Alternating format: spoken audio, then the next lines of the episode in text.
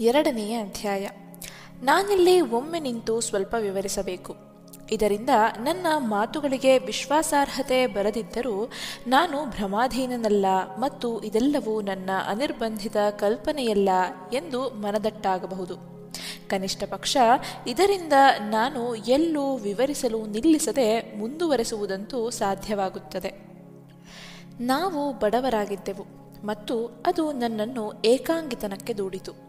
ಆದರೆ ಅದು ನನ್ನ ಒಳ ಪ್ರಪಂಚವನ್ನು ವಿಸ್ತರಿಸಿಕೊಳ್ಳಲು ನನಗೆ ನೆರವಾಯಿತು. ನಾನು ತುಂಬ ಓದಿದೆ. Bernard Shaw, Maugham, Lawrence, Huxley Russell Eliot Camus, Kafka, Sartre ಮತ್ತು ಅನೇಕರನ್ನು ಓದಿದೆ. ಕೆಲವು ಸಣ್ಣ ಕಥೆಗಳು, ಪದ್ಯಗಳು ಮತ್ತು ಸ್ನೇಹಿತನೊಬ್ಬನಿಗಾಗಿ ಒಂದು ಚಿತ್ರಕಥೆಯನ್ನೂ ಬರೆದೆ. ಕನ್ನಡ ಸಾಹಿತ್ಯವನ್ನು ಆಳವಾಗಿ ಅಧ್ಯಯನ ಮಾಡಿ ನವ್ಯ ಮಾರ್ಗವನ್ನು ಹತ್ತಿರದಿಂದ ಅಭ್ಯಸಿಸಿದೆ. ಕನ್ನಡದಲ್ಲಿ ಅನೇಕ ಕಾದಂಬರಿಗಳನ್ನು, ಸಣ್ಣ ಕಥೆಗಳನ್ನೂ ಬರೆದೆ. ಪ್ರಾರಂಭದಲ್ಲಿ ನನಗೆ ಪ್ರಕಾಶಕರು ಸಿಗಲಿಲ್ಲ. ನಂತರ ಅವಕಾಶ ದೊರೆತಾಗ ನನಗೆ ಪ್ರಕಟಿಸುವ ಮನಸ್ಸಿರಲಿಲ್ಲ. ಇನ್ನೂ ಉತ್ತಮ ಕೃತಿಗಳನ್ನು ಹೊರತರಲು ನಾನು ಬಯಸಿದೆ. ಸಣ್ಣ ವಯಸ್ಸಿನಿಂದಲೇ ನಾನು ಚಿತ್ರಕಲೆ ರಚಿಸುತ್ತಿದ್ದೆ. ಸಾಂಪ್ರದಾಯಿಕ ತರಬೇತಿ ಇಲ್ಲದಿದ್ದರಿಂದ ನನ್ನಿಷ್ಟ ಬಂದಂತೆ ಚಿತ್ರ ರಚಿಸುತ್ತಾ ಬಂದೆ. ನನ್ನದೇ ಶೈಲಿಯನ್ನು ರೂಢಿಸಿಕೊಳ್ಳಲು ಸಾಧ್ಯವಾಯಿತು. ನನ್ನ ತಂದೆ ಚಿಕ್ಕ ವಯಸ್ಸಿನಲ್ಲೇ ತೀರಿಕೊಂಡಾಗ ಕುಟುಂಬ ನಿರ್ವಹಣೆಗಾಗಿ ನಾನು ಚಿತ್ರಕಲೆಯನ್ನು ಕೈಬಿಡಬೇಕಾಯಿತು. ನನ್ನ ಮದುವೆಯಾದ ಮೇಲೆ ಪತ್ನಿಯು ನೌಕರಿಯಲ್ಲಿದ್ದುದರಿಂದ ನಮ್ಮ ಆರ್ಥಿಕ ಹೊರೆ ಕೊಂಚ ತಗ್ಗಿತು. ನಾನು ಟೆಲಿಗ್ರಾಫ್ ಇಲಾಖೆಯಲ್ಲಿ ನೌಕರಿಯಲ್ಲಿದ್ದೆ. ನನ್ನೊಳಗಿನ ಸೃಜನಶೀಲತೆಯ ಸೆಲೆ ಅಲ್ಲೇ ಮಡುಗಟ್ಟಿತ್ತು. ಅದನ್ನು ಹಂಚಿಕೊಳ್ಳಲು ನನಗೆ ಯಾರೂ ಸಿಗಲಿಲ್ಲ. ಕೆಲವು ಸ್ನೇಹಿತರು ಆ ಕಾಲದ ವಿಷಯಗಳನ್ನು ಚರ್ಚಿಸುತ್ತಾ ಕಾಲ ಕಳೆದರು. ಆದರೆ ಯಾರೂ ಕೇಳಿಸಿಕೊಳ್ಳುತ್ತಿರಲಿಲ್ಲ. ನನ್ನೊಳಗೂ ಕನಸುಗಳ ಪ್ರಪಂಚವೊಂದಿದೆ ಎಂಬ ಅನುಮಾನ ಬಹುಶಃ ಯಾರಿಗೂ ಬರಲಿಲ್ಲ.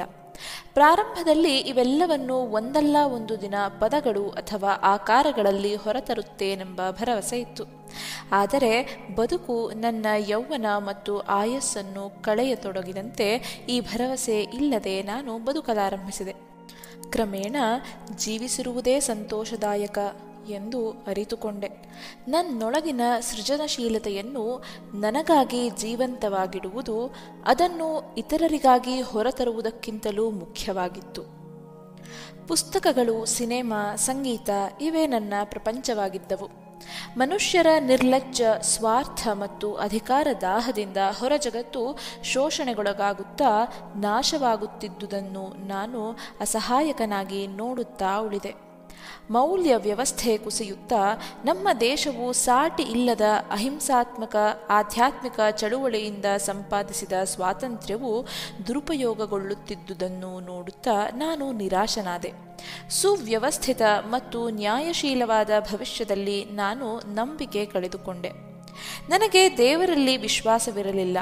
ಇಂಥ ಸಮಯದಲ್ಲಿ ಒಮ್ಮೆ ಅನಿರೀಕ್ಷಿತವಾಗಿ ನಾನು ಸಾಯಿಬಾಬಾರನ್ನು ಭೇಟಿಯಾಗಲು ಹೋದೆ. ಒಂದು ದಿನ ನಾನು ನನ್ನ ಪತ್ನಿಯೊಂದಿಗೆ ಸಾಯಿಬಾಬಾರ ದರ್ಶನಕ್ಕಾಗಿ ವೈಟ್ ಫೀಲ್ಡ್ಗೆ ಹೋದೆ. ನನ್ನ ಪತ್ನಿ ಅವರ ಭಕ್ತೆಯಾಗಿದ್ದಳು. ಅವರು ಶೂನ್ಯದಿಂದ ವಸ್ತುಗಳನ್ನು ಪ್ರತ್ಯಕ್ಷಗೊಳಿಸುವ ಬಗ್ಗೆ ಆಕೆ ಸಾಕಷ್ಟು ಅಭಿಮಾನದಿಂದ ಮಾತನಾಡುತ್ತಿದ್ದಳು. ನನಗೆ ಆ ಪವಾಡವನ್ನು ನೋಡಬೇಕಿತ್ತು. ಅವರ ಬಗ್ಗೆ ಏನೊಂದನ್ನೂ ತಿಳಿದುಕೊಳ್ಳದೆ ಕೇವಲ ಕುತೂಹಲದಿಂದ ನಾನಲ್ಲಿಗೆ ಹೋದೆ. ಸಂಜೆಯ ವೇಳೆಗೆ ಸಾಯಿಬಾಬಾ ತಮ್ಮ ನಿವಾಸದಿಂದ ಹೊರಬಂದು ಒಂದು ದೊಡ್ಡ ಮರದ ಕೆಳಗೆ ಸೇರಿ ಭಜನೆ ಮಾಡುತ್ತಿದ್ದ ಭಕ್ತರ ಭಾರೀ ಸಮೂಹದತ್ತ ಬಂದರು. ಅವರು ಜನರ ಮಧ್ಯೆ ನಡೆದು ಬಂದಂತೆ ಅಲ್ಲಿ ಏರುತ್ತಿದ್ದ ಉತ್ಸಾಹ ಮತ್ತು ಭಕ್ತಿಯ ತೀವ್ರತೆಯನ್ನು ನಾನು ಗಮನಿಸುತ್ತಿದ್ದೆ. ಆಗ ಅವರು ಆ ಪವಾಡವನ್ನು ಮಾಡಿದರು. ತಮ್ಮ ಕೈಯನ್ನು ವೃತ್ತಾಕಾರವಾಗಿ ಅನೇಕ ಬಾರಿ ತಿರುಗಿಸಿ, ತತ್ಕ್ಷಣ ಮುಷ್ಟಿ ಬಿಗಿದು ನಂತರ ಒಬ್ಬ ಹಿರಿಯರಿಗೆ ವಿಭೂತಿ ಕೊಟ್ಟರು. ಜನರ ಗುಂಪು ಹುಚ್ಚೆದ್ದಿತು. ಅವರು ಹೇಗೆ ಆಪವಾಡ ಪವಾಡ ಮಾಡಿದರೋ ಅರ್ಥವಾಗದೆ ಯೋಚಿಸತೊಡಗಿದೆ. ಒಂದು ತಾಸಿನ ನಂತರ ಸಾಯಿಬಾಬಾ ತಮ್ಮ ನಿವಾಸಕ್ಕೆ ಮರಳಿದಾಗ ಜನರ ಗುಂಪು ಚದುರತೊಡಗಿತ್ತು. ಆಗ ಯಾರೋ ನನ್ನೊಂದಿಗೆ ಮಾತನಾಡುತ್ತಿರುವುದು ನನಗೆ ಕೇಳಿಸಿತು. ನೇರವಾಗಿಯಲ್ಲ, ಮಾನಸಿಕವಾಗಿ. ಅದು ಸ್ಪಷ್ಟವಾದ ಗಟ್ಟಿ ಧ್ವನಿಯಾಗಿತ್ತು. ಇದು ಏನೂ ಅಲ್ಲ. ಇದಕ್ಕಿಂತಲೂ ದೊಡ್ಡ ವಿಸ್ಮಯಗಳು ನಾವರಿಯದ ಸತ್ಯಗಳು ಇವೆ ಎಂದು. ಅದು ಸಾಯಿಬಾಬಾರವರೇ. ಬಹುಶಃ ಅವರೇ ಇದ್ದಿರಬೇಕು. ಅದು ಹೇಗೋ, ಅವರೇ ಮಾತನಾಡಿದ್ದು ಎಂದು ನನಗೆ ತಿಳಿಯಿತು. ನನಗೆ ಇನ್ನೂ ಹೆಚ್ಚಿನದ್ದನ್ನು ಕೇಳಿ ತಿಳಿದುಕೊಳ್ಳುವ ಮನಸ್ಸಾಯಿತು. ನಾನು ಸಾಯಿಬಾಬಾರವರ ಕುರಿತ ಎಲ್ಲ ಪುಸ್ತಕಗಳನ್ನು ಓದಿದೆ. ಭಜನೆಗಳಿಗೆ ಸೇರಿಕೊಂಡೆ. ಪುಟ್ಟಪರ್ತಿಗೆ ಹೋಗಿ ಅವರ ಸಂದರ್ಶನಕ್ಕಾಗಿ ಪ್ರಾರ್ಥಿಸಿ ಜನರ ಗುಂಪಿನೊಂದಿಗೆ ದಿನಗಟ್ಟಲೆ ಕಾದೆ. ಸಾಯಿಬಾಬಾ ನನ್ನೊಂದಿಗೆ ಮಾತನಾಡಲಿಲ್ಲ. ನನ್ನ ಮನೆಯ ಸಮೀಪ ಒಬ್ಬ ವೃದ್ಧರಿದ್ದರು. ಭಜನಾ ಮಂಡಳಿಗಳವರು ವಾರದಲ್ಲಿ ಮೂರು ಬಾರಿ ಅವರ ಮನೆಯಲ್ಲಿ ಸೇರಿ ಹಾಡುತ್ತಿದ್ದರು. ಅವರು ತಮ್ಮ ಕೋಣೆಯಲ್ಲಿ ಸಾಯಿಬಾಬಾರವರ ಭಾರೀ ಚಿತ್ರವನ್ನು ಇಟ್ಟಿದ್ದರು. ಈ ಚಿತ್ರಗಳಿಂದ ವಿಭೂತಿ ಸುರಿಯುತ್ತಿತ್ತು. ಕೆಲವೊಮ್ಮೆ ಜೇನುತುಪ್ಪ ಒಸರುತ್ತಿತ್ತು. ಅಲ್ಲಿ ಯಾವ ಕಣ್ಕಟ್ಟು ಇರಲಿಲ್ಲ. ಅಲ್ಲದೆ ವೃದ್ಧರಾಗಿದ್ದ ಕುಪ್ಪಣ್ಣ ಪ್ರಾಮಾಣಿಕರಾಗಿದ್ದವರು. ಇದೆಲ್ಲವನ್ನೂ ಗಮನಿಸಿದರೂ ಆಗ ನಾನು ಸ್ಪಷ್ಟವಾಗಿ ವಿವರಿಸಲಾಗದಿದ್ದ ಇನ್ನೂ ಹೆಚ್ಚಿನದೇನನ್ನೂ ನಿರೀಕ್ಷಿಸುತ್ತಿದ್ದೆ. ಭಜನೆಗಳು ಖಂಡಿತವಾಗಿ ಉಲ್ಲಾಸದಾಯಕವಾಗಿದ್ದವು. ಅಲ್ಲಿ ಸಾಕಷ್ಟು ಭಕ್ತರು ಸೇರುತ್ತಿದ್ದರು. ಈ ಗುಂಪುಗಳಲ್ಲಿದ್ದಾಗ ಅವರಲ್ಲಿ ಭಾವಾವೇಶ ಉಕ್ಕಿ ಹರಿಯುತ್ತಿರುವುದನ್ನು ಕಣ್ಣೆನಾದರೂ ಅದೇ ವ್ಯಕ್ತಿಗಳನ್ನು ಹೊರಗೆ ಭೇಟಿಯಾದಾಗ ಅವರ ಸಾಮಾನ್ಯ ವರ್ತನೆಯನ್ನು ಕಂಡು ನಿರಾಶನಾದೆ. ಅದೇ ಸಿಡುಕು, ಮತ್ಸರ, ಮತ್ತಿತರರ ಸಾಮಾನ್ಯ ಗುಣಗಳು, ಅದೇ ರೀತಿ ನೀತಿಗಳು, ಧೋರಣೆಗಳು ಅವರಲ್ಲಿ ಮುಂದುವರಿಯುತ್ತಿದ್ದವು. ಅವರ ಗಾಢ ಭಕ್ತಿ ಮತ್ತು ಭಜನೆಗಳು ಅವರಲ್ಲಿ ಶಾಶ್ವತ ಪರಿವರ್ತನೆಯನ್ನು ಉಂಟು ಮಾಡಿರಲಿಲ್ಲ ನಾನು ಈ ಪವಾಡಗಳ ರಂಗಿನಾಚೆ, ಬದುಕಿ ಬೆಳೆಯುವ ಮಾರ್ಗವೊಂದನ್ನು ಹುಡುಕುತ್ತಿದ್ದೆ. ಒಂದು ದಿನ ಭಜನೆಯ ನಂತರ ನನ್ನ ಸ್ನೇಹಿತನೊಬ್ಬ ನಿನಗೆ ಧ್ಯಾನ ಕಲಿಯುವ ಆಸೆ ಇದೆಯೇ ಎಂದು ಕೇಳಿದ. ಹೌದು ಎಂದು ನಾನು ಉತ್ತರಿಸಿದೆ. ಆತ ನನ್ನನ್ನು ಅಮರರ ಬಳಿ ಕರೆತಂದ. ಜನರು ವೈಜ್ಞಾನಿಕ ಮನೋಭಾವದ ಬಗ್ಗೆ ಮಾತನಾಡುವುದನ್ನು ನಾನು ಸಾಕಷ್ಟು ಸಲ ಕೇಳಿದ್ದೇನೆ. ಕಣ್ಣಿಗೆ ಕಂಡದ್ದೇ ಸತ್ಯ ಮತ್ತು ಪ್ರಯೋಗಗಳಿಂದ ದೃಢಪಟ್ಟಿದ್ದೇ ವಿಜ್ಞಾನ ಎಂದವರು ಸಾರುತ್ತಿದ್ದರು. ಅಲ್ಲದೆ ದೇವರು, ಸಾವಿನಾಚೆಯ ಬದುಕು, ಆತ್ಮ, ಪವಾಡಗಳು ಇತ್ಯಾದಿಗಳನ್ನು ನಂಬುವುದು ಅವೈಜ್ಞಾನಿಕವೆಂದು ಅವರು ಘೋಷಿಸುತ್ತಿದ್ದರು. ಇವೆಲ್ಲವನ್ನೂ ಅವರು ಒಪ್ಪಿಕೊಳ್ಳುತ್ತಿರಲಿಲ್ಲ. ನನ್ನ ನಂಬಿಕೆ ಎಂದರೆ ಯಾವುದನ್ನೇ ಕುರುಡಾಗಿ ಒಪ್ಪಿಕೊಳ್ಳುವುದು ಅವೈಜ್ಞಾನಿಕವಾದಂತೆಯೇ ಎಲ್ಲವನ್ನೂ ಕುರುಡಾಗಿ ತಿರಸ್ಕರಿಸುವುದು ಕೂಡ ಅವೈಜ್ಞಾನಿಕವೇ ಸರಿ. ನಮಗೆ ಇನ್ನೂ ತಿಳಿಯದ ಸಂಗತಿಗಳೆಲ್ಲ ಅಸ್ತಿತ್ವದಲ್ಲಿರಲು ಸಾಧ್ಯವಿಲ್ಲ ಎಂದು ನಾವು ಹೇಳಬಲ್ಲೆವೇ? ಹಾಗಿದ್ದರೆ ಶೋಧನೆಗೆ ಅವಕಾಶವೆಲ್ಲಿದೆ? ಶೋಧಿಸದೆ ನಾವು ನಿಗೂಢವಾದವನ್ನು ಹೇಗೆ ಬೆಳಕಿಗೆ ತರಬಲ್ಲೆವು? ವಿಜ್ಞಾನ ಹೇಗೆ ಮುಂದುವರೆಯಲು ಸಾಧ್ಯ? ಇದನ್ನು ಇನ್ನೊಂದು ಕೋನದಿಂದ ನೋಡಬಹುದು. ವಿಜ್ಞಾನ ಎಲ್ಲವನ್ನೂ ವಿವರಿಸಬಲ್ಲದೆ ನಾವು ಪ್ರಯೋಗಾಲಯದಲ್ಲಿ ಪರೀಕ್ಷೆ ನಡೆಸಿ ದೇವರಿದ್ದಾನೆ ಅಥವಾ ಇಲ್ಲ ಎಂದು ನಿರೂಪಿಸಬಲ್ಲೆವೆ. ಇಂಥ ಪ್ರಯೋಗಾಲಯಗಳು ಮತ್ತು ಉಪಕರಣಗಳ ನೆರವಿಲ್ಲದೆ ತಮ್ಮ ಅಂತರ್ದೃಷ್ಟಿ ಮತ್ತು ಅತೀಂದ್ರಿಯ ಸಾಧನಗಳಿಂದ ಉನ್ನತ ಸತ್ಯಗಳನ್ನರಿಯಲು ಋಷಿಗಳಿಗೆ ಹೇಗೆ ಸಾಧ್ಯವಾಯಿತು? ವಿಜ್ಞಾನವು ಶೋಧನೆಯಿಂದ ಪ್ರಾರಂಭವಾದರೂ ಅನ್ವೇಷಿಸುವುದನ್ನು ನಿಲ್ಲಿಸುವುದಿಲ್ಲ. ಒಬ್ಬ ನಿಜವಾದ ವಿಜ್ಞಾನಿಯು ಪ್ರಯೋಗಾಲಯಗಳ ಭೌತಿಕ ಗ್ರಹಣ ಸಾಧನಗಳ ಮತ್ತು ಅವುಗಳ ಗ್ರಹಣ ಸಾಮರ್ಥ್ಯಗಳ ಮಿತಿಯನ್ನು ಒಪ್ಪಿಕೊಳ್ಳುತ್ತಾನೆ. ಈಗ ವಿವರಿಸಲು ಸಾಧ್ಯವಾಗದ ಸತ್ಯಗಳನ್ನು ತಿರಸ್ಕರಿಸಿ ಅಲ್ಲಗೆಳೆಯುವುದು ಕೇವಲ ಅವೈಜ್ಞಾನಿಕವಷ್ಟೆ. ನಾವು ತೆರೆದ ಮನಸ್ಸಿನಿಂದ ಸತ್ಯಗಳನ್ನು ಅನ್ವೇಷಿಸಲು ತಯಾರಿರಬೇಕು. ಮತ್ತು ಅವಶ್ಯಕ ಸಾಧನಗಳಾದ ಅತೀಂದ್ರಿಯ ಶಕ್ತಿ ಸಾಮರ್ಥ್ಯಗಳನ್ನು ಉಪಯೋಗಿಸಿ ನಿಗೂಢ ವಿಶ್ವಗಳನ್ನು ಶೋಧಿಸಲು ಹೊರಡಬೇಕು. ಎಲ್ಲರೂ ಪ್ರಮಾಣಿತವಾದ ಸತ್ಯಗಳಿಂದಷ್ಟೇ ತೃಪ್ತರಾಗಿ ಸುಮ್ಮನಿರುವುದಿಲ್ಲ.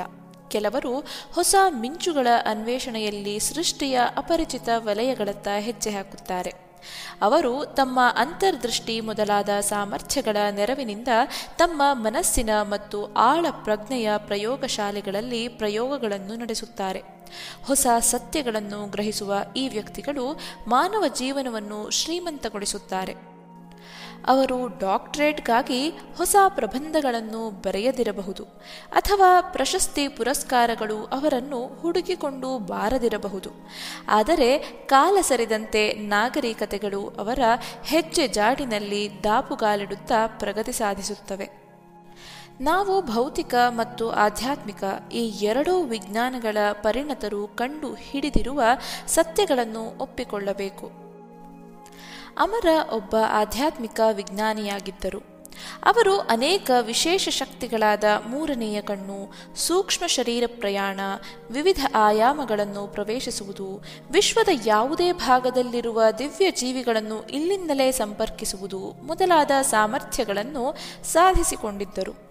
ಇದಲ್ಲದೆ ಅವರು ಆಧ್ಯಾತ್ಮದ ಅತ್ಯುನ್ನತ ಮಟ್ಟವನ್ನು ಮುಟ್ಟಿ ದೇವರೊಡನೆ ನೇರವಾಗಿ ಒಡನಾಡಬಲ್ಲವರಾಗಿದ್ದರು.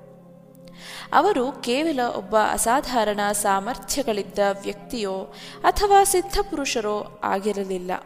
ಅವರು ಸಾಕ್ಷಾತ್ ಪರಮಾತ್ಮನನ್ನು ಅರಿತಂತಹ ಮಹಾತ್ಮರಾಗಿದ್ದರು. ರಾಮಕೃಷ್ಣ ಪರಮಹಂಸ, ರಮಣ ಅಥವಾ ಅರವಿಂದರಂತೆ ಇದ್ದರೂ ಅವರು ಒಬ್ಬ ಸಾಮಾನ್ಯ ವ್ಯಕ್ತಿಯಂತೆ ಬಾಳ ಸಾಗರವನ್ನು ಈಸಿದರು. ಎಲ್ಲರಂತೆ ತಮಾಷೆ ಮಾಡಿ ನಕ್ಕು ನಗಿಸುತ್ತಾ, ಕ್ರಿಕೆಟನ್ನು ಆನಂದಿಸುತ್ತಾ, ಕಾರು ಓಡಿಸುತ್ತಾ, ಒಳ್ಳೆಯ ಸಾಹಿತ್ಯ, ಉತ್ತಮ ಸಿನಿಮಾ, ಶಾಸ್ತ್ರೀಯ ಸಂಗೀತ ಮುಂತಾದವುಗಳನ್ನು ಆಸ್ವಾದಿಸುತ್ತಾ ಜೀವಿಸಿದರು. ಮೊದಲು ಮಾನವತೆ, ನಂತರ ದೈವಿಕತೆ. ಇದು ಅವರ ಮಂತ್ರವಾಗಿತ್ತು. ಅವರು ಅತ್ಯಂತ ಪ್ರೌಢ ಮತ್ತು ಅರ್ಥಪೂರ್ಣವಾದ ಬದುಕನ್ನು ನಡೆಸಿದರು. ಖಂಡಿತವಾಗಿಯೂ ಅವರೊಬ್ಬ ಪರಿಪೂರ್ಣ ವ್ಯಕ್ತಿತ್ವದ ಮಹಾನ್ ಗುರುವಾಗಿದ್ದರು. ಅವರು ನಮಗೆ ಮತ್ತೆ ಮತ್ತೆ ನೆನಪಿಸುತ್ತಿದ್ದರು. ಅದೇನೆಂದರೆ, ಈ ಅತೀಂದ್ರಿಯ ಶಕ್ತಿಗಳೆಲ್ಲ ಈಗಿನ ಬದುಕಿಗೆ ಅನವಶ್ಯಕ ಎಂದು ತಿಳಿಯಬೇಡಿ. ಇವು ನಮ್ಮ ಮೂಲಭೂತ ಶಕ್ತಿಗಳು. ನಾವು ಇವುಗಳ ಸಂಪರ್ಕ ಕಳೆದುಕೊಂಡಿದ್ದೇವೆ ಅಷ್ಟೇ. ಇವುಗಳ ನೆರವಿನಿಂದ ನಾವು ಹುಟ್ಟು ಮತ್ತು ಸಾವುಗಳ ವಾಸ್ತವಗಳನ್ನು ಅರಿಯಬಹುದಲ್ಲದೆ ಈ ಬದುಕಿನ ಕ್ಷಣಿಕತೆ ಮತ್ತು ನಮ್ಮ ಮಿತಿಗಳನ್ನೆಲ್ಲ ದಾಟಿದ ಮುಕ್ತಿಯೆಡೆಗೆ ನಡೆಯಬೇಕಾದ ಅವಶ್ಯಕತೆಯನ್ನು ಮನಗಾಣಬಹುದು. ನೆನಪಿರಲಿ, ನಾವು ತಪ್ಪಾಗಿ ತಿಳಿದಂತೆ ಆಧ್ಯಾತ್ಮವು ಕೇವಲ ಪರಲೋಕದ ಸಂಗತಿಯಲ್ಲ, ಅದು ಇಂದಿನ ಬದುಕಿಗೆ ಹೆಚ್ಚು ಪ್ರಸ್ತುತವಾದದ್ದು ಎಂದು.